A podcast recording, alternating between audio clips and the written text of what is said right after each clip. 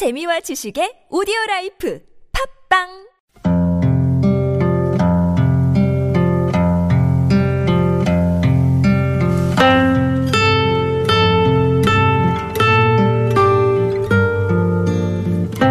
가슴에 담아온 작은 목소리 69번째 이야기 청와대 앞 1인 시위 그 간절함 속의 희망.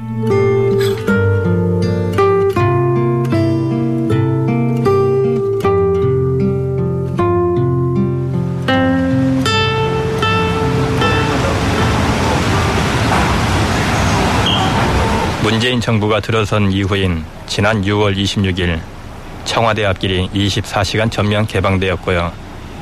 그 후 한 달 피켓과 현수막을 들고 나홀로 시위를 하는 분들이 꾸준히 이곳을 찾으면서 청와대 앞 분수광장은 민의를 호소하는 통로가 되고 있습니다.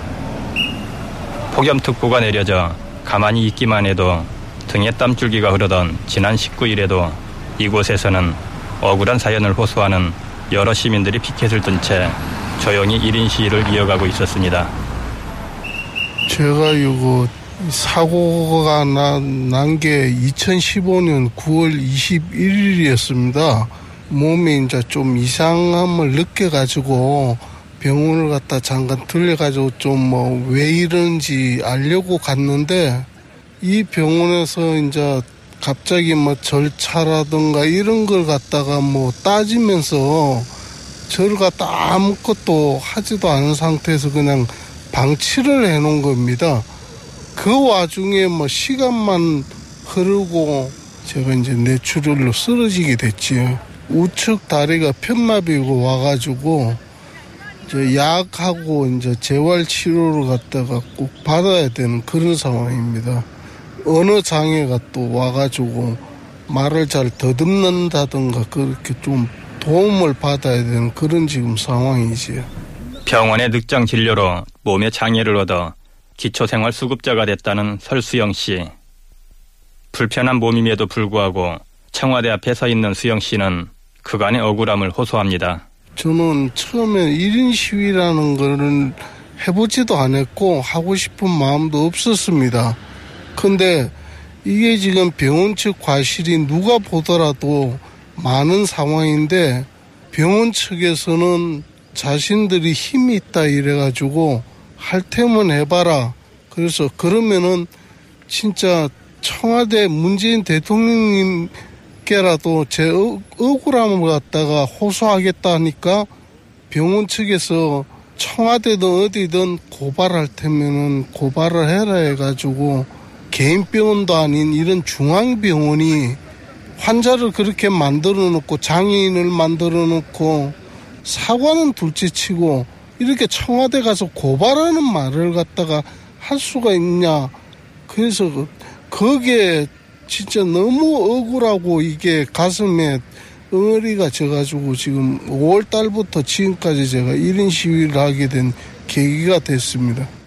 이번에는 종교단체에 빠져 집을 나간 두 딸을 위해 1인 시에 나선 어머님을 만나봅니다. 뭐 나이는 한 50대 이제 중반으로 가고 있는 평범한 주부예요. 우리 딸은 지금 거의 3년은 넘게 다닌 걸 알고 있고요. 지금 가출한 지 1년 됐어요.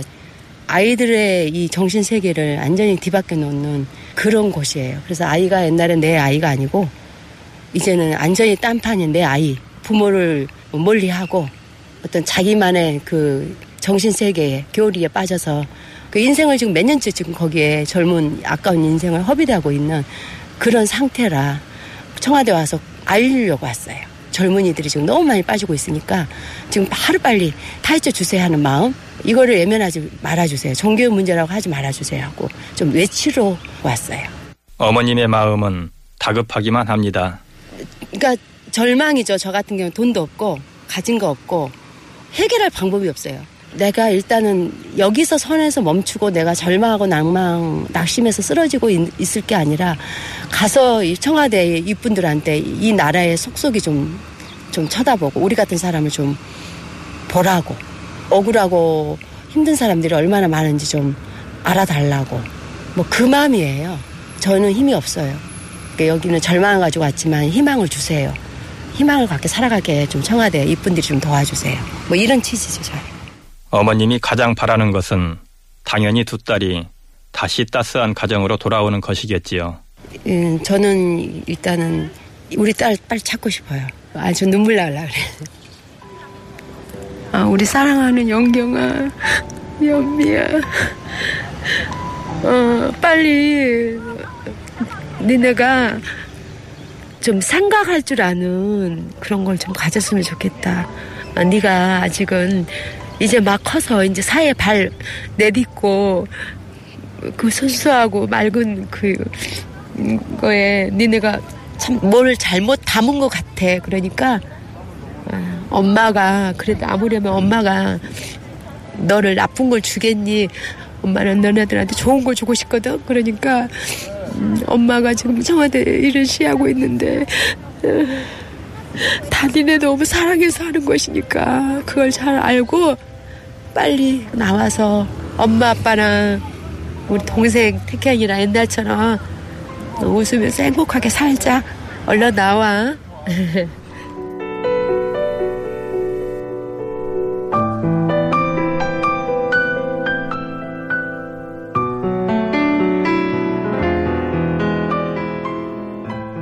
이번에 만나볼 1인 시위자는 충북에서 올라온 농부 조명자 씨입니다.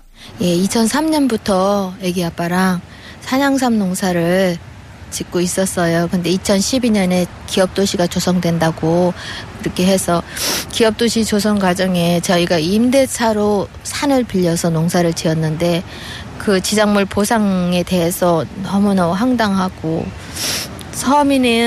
농사짓는 서민은 어찌 살든지 상관도 없이 본인들이 감정을 하기를 산양삼 5년근 한 뿌리를 뿌리당 90원씩을 친 거예요. 시장에 나가면 닭 삶아 먹는 거, 인삼, 닭, 토종닭 삶아 먹는 것도 최하 1,000원, 발에 걸리는 것도 1,000원이에요.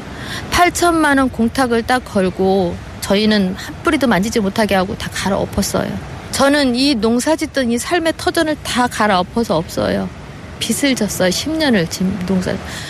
10년을 지은 농작물에 대한 보상이 본인은 납득할 수 없는 수준으로 책정됐다는 농부. 농작물이 눈앞에서 갈아엎어지는 걸 봐야 했던 농부는 갈 곳이 없습니다. 힘없는 농사꾼을 너무도 비참하게 이렇게 다 빼앗듯이 그래서 저희는 다 잃고 빚까지 진 상태라서 조그만 산 있는 것도 다 잃고 어디 가서 월세방 얻을 돈도 없어요. 여기 이 자리에 서 있는 거 대통령님하고 나라님들께 죄송하지만 오죽하면 여기 서 있겠습니까? 살려달라고 간신히 정말 제가 빚이 10억이 넘습니다. 저 대한민국 어디에도 발 디딜 틈이 없습니다. 숨도 쉴 수가 없습니다. 이들 대부분이 절망의 끝자락에서 마지막 줄을 잡듯 청와대 앞길로 나왔는데요. 그저 자신들의 이야기를 할 수 있다는 것이 그것을 대통령과 나랏일 하는 사람들이 혹시 볼지도 모른다는 사실이 그래도 희망으로 다가오는 것이겠지요. 절망으로 왔는데 희망이 보여요. 일단 울부짖을 수 있잖아요. 그리고 최고의 자리에서 고통을 좀 호소할 수 있어요. 어디가 제가 고통을 호소하겠어요. 돈도 없는데. 그래도 왜 나라의 중심지인데 와서 또 해결해 줄 수 있는 희망도 또 찾고 또 그렇게 해 주실 걸 믿고. 불살제 사고로 뇌손상으로 오랜 시간의 재활치료와 치료비를 걱정했지만 치료시설을 찾아 9년간 떠돌 거란 생각은 꿈에도 하지 못했습니다. 청와대 앞 분수광장을 찾았던 이날 광장 한켠에서는 공공어린이 재활병원의 건립을 요구하는 단체 토닥토닥의 기자회견이 열리고 있었습니다. 2살 때 뇌손상을 얻어 재활치료가 꼭 필요했던 건우는 병원을 찾지 못해 여기저기 떠도는 병원 난민이 되었는데요. 건우 같은 장애아동 가족들과 시민들의 힘을 모아 사단법인 토닥토닥이 탄생했고 지난 대선 당시 문재인 후보는 직접 건우를 만나 의미 있는 약속을 했다고 합니다. 장애 어린이 건우의 아버지인 김동석 대표의 목소리입니다. 일명 번호법 19대 국회도 이제 발의는 됐었는데 자동 폐기되고 20대 국회 때 다시 그 발의하는 걸 저희가 추진을 하고 계속 이렇게 모아나가는 과정에서 이제 선거 때 문재인 후보 쪽 부문들을 저희가 계속 얘기를 했고 문재인 후보가 우리를 만났고 공약화하는 과정들이 있었어요. 문재인 대통령이 세 분야로 얘기하시는데 재활치료, 교육, 돌봄 이것이 이제 종합적으로 통합적으로 이루어지는 그런 병원, 공공원인 재활병원인데 이런 부분들에 대해서 의견들을 모아서 저희가 책자로 만들어서 같이 드린 거예요. 그런데 토닥토닥 분들이 기자회견을 하고 있던 이곳에 참 반가운 일이 생겼는데요. 바로 청와대에서 현장을 찾은 겁니다. 네, 박수 좀 부탁드립니다. 네, 네, 토닥토닥 팔찌입니다.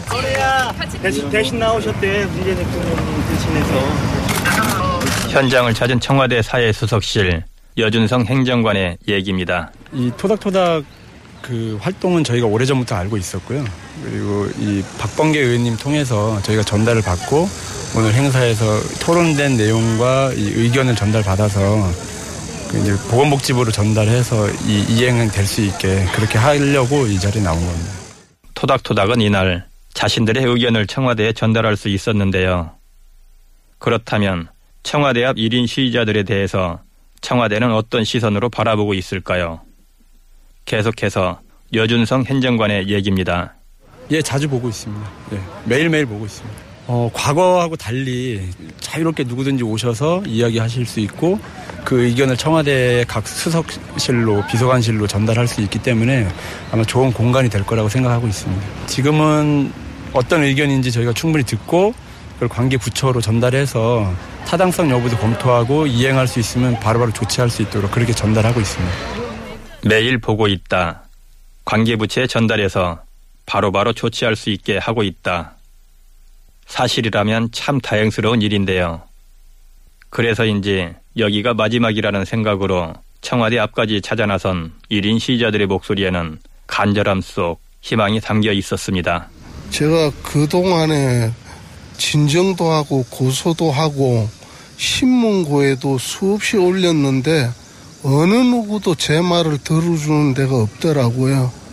서민 대통령이신 존경하는 문재인 대통령님이라면은 저희같이 억울하고 힘없는 사람에게 그런 소원을 갖다가 들어주실지 않을까 하는 바람에 나와 있습니다. 대통령이 여기 문 밖에 그러니까 경비원이나 이렇게 대통령 차가 나온다 하면 저희는 진짜 긴장하거든요. 더 피켓을 높이 들거나 더 가까이 내려고 다 그러세요. 저만 그런 게 아니라. 그게 아픔을 같이 공감하면서도 또 희망을 같이 공감해요. 너 나 없어요. 너도 빨리 당신도 빨리 해결했으면 좋겠고 나 뭐 누구 먼저 할 거 없이 격려하고 누구라도 그 높은 분이 볼 수 있게끔만 그게 간절함이 그게 희망이죠. 믿고 있습니다. 희망을 갖고 있습니다.